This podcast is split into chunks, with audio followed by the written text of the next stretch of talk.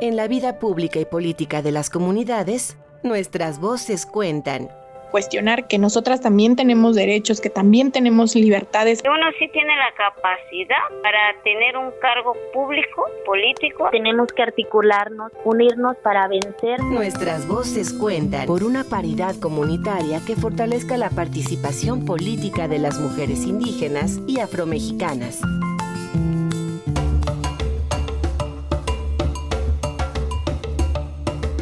Nombre es Rosa María Castro Salinas, soy una mujer eh, orgullosamente afromexicana o orgullosamente negra. Soy originaria de una comunidad pequeña, una comunidad afromexicana que se llama Charco Redondo en el municipio de Villa de Tuxintepec, en la costa de Oaxaca.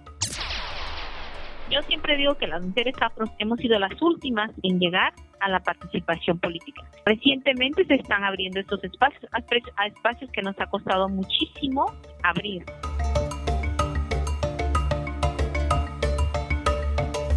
Justamente el IEP con Oaxaca, que es el Instituto Estatal Electoral, eh, emitió unas acciones afirmativas que abrían la puerta a las mujeres indígenas y a las mujeres afromexicanas a participar en el proceso electoral, donde claramente decía que todos los partidos quedaban obligados a inscribir, a registrar mujeres indígenas y mujeres negras hasta en un 35%. Bajo esa perspectiva, decidí participar por primera vez en un proceso político. ¿no?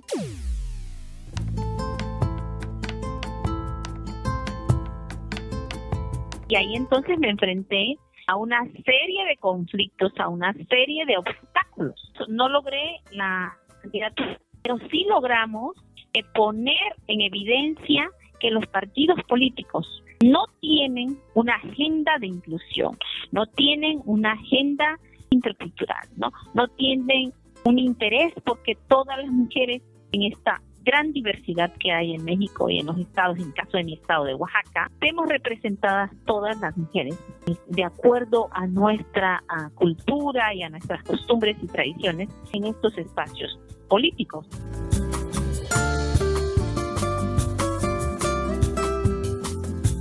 Hay muchos obstáculos para acceder a la toma de decisión, ¿no?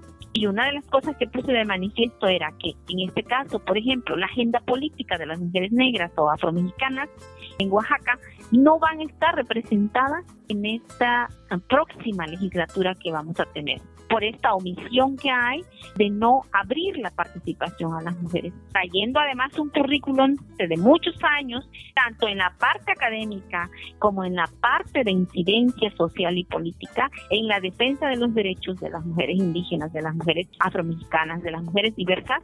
Aún así, no pudimos acceder.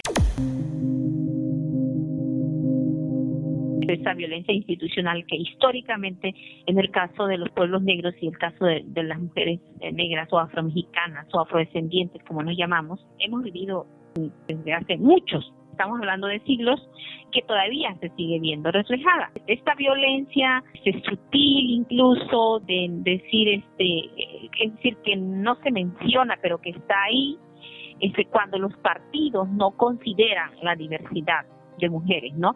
Cuando los partidos en, sus propios principios no están pensando en mujeres negras, ¿no? mujeres que han sido históricamente discriminadas o excluidas, ¿no? Entonces ahí estamos viendo un acto de discriminación, un acto de racismo también.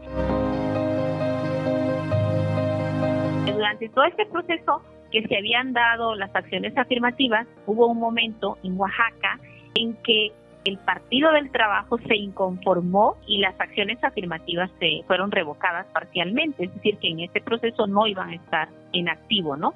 Y ante esa situación, nosotras decidimos también inconformarnos. Coincidimos mujeres indígenas y mujeres afromexicanas, meter un JDC, es un juicio por la defensa de los derechos político-electorales de las mujeres, en este caso afromexicanas. Nos fuimos al Tribunal Estatal Electoral, ahí volvió a darle la razón al PT, y las acciones se habían quedado. De ahí nos fuimos a la sala Jalapa y ahí también me volvieron a dar la razón al PT. Y nos fuimos hasta la máxima sala superior, eh, expusimos todas las razones por las cuales no deberían de caerse estas acciones afirmativas, porque históricamente tanto mujeres indígenas como afromexicanas habíamos sido relegadas y se nos había negado la participación política. Afortunadamente ahí la sala superior mm, de la federación nos dio la razón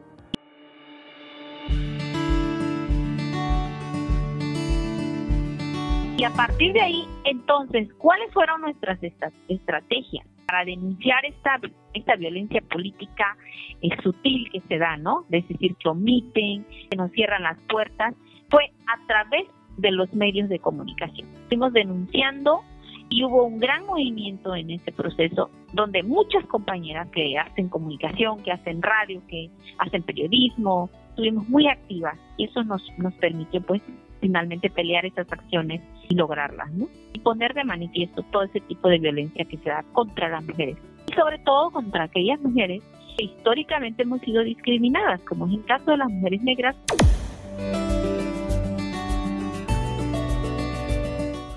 Conocemos la realidad de nuestros pueblos, de nuestras comunidades, somos las propias mujeres indígenas. El problema gravísimo rezago en la salud, en la educación, en la falta de empleos, el desarrollo para las mujeres. Es decir, conocemos y hemos construido nuestras propias agendas y ponemos soluciones, proponemos soluciones a la violencia de género, la violencia contra las mujeres que se da constantemente. ¿Quién va a colocar esas agendas?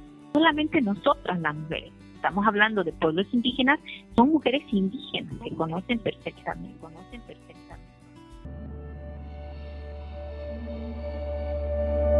Nuestras voces cuentan por una paridad comunitaria, una serie producida por la Sandía Digital, La Voladora Radio, Ojo de Agua Comunicación y Radio Sinaca, en colaboración con el Instituto Nacional Electoral.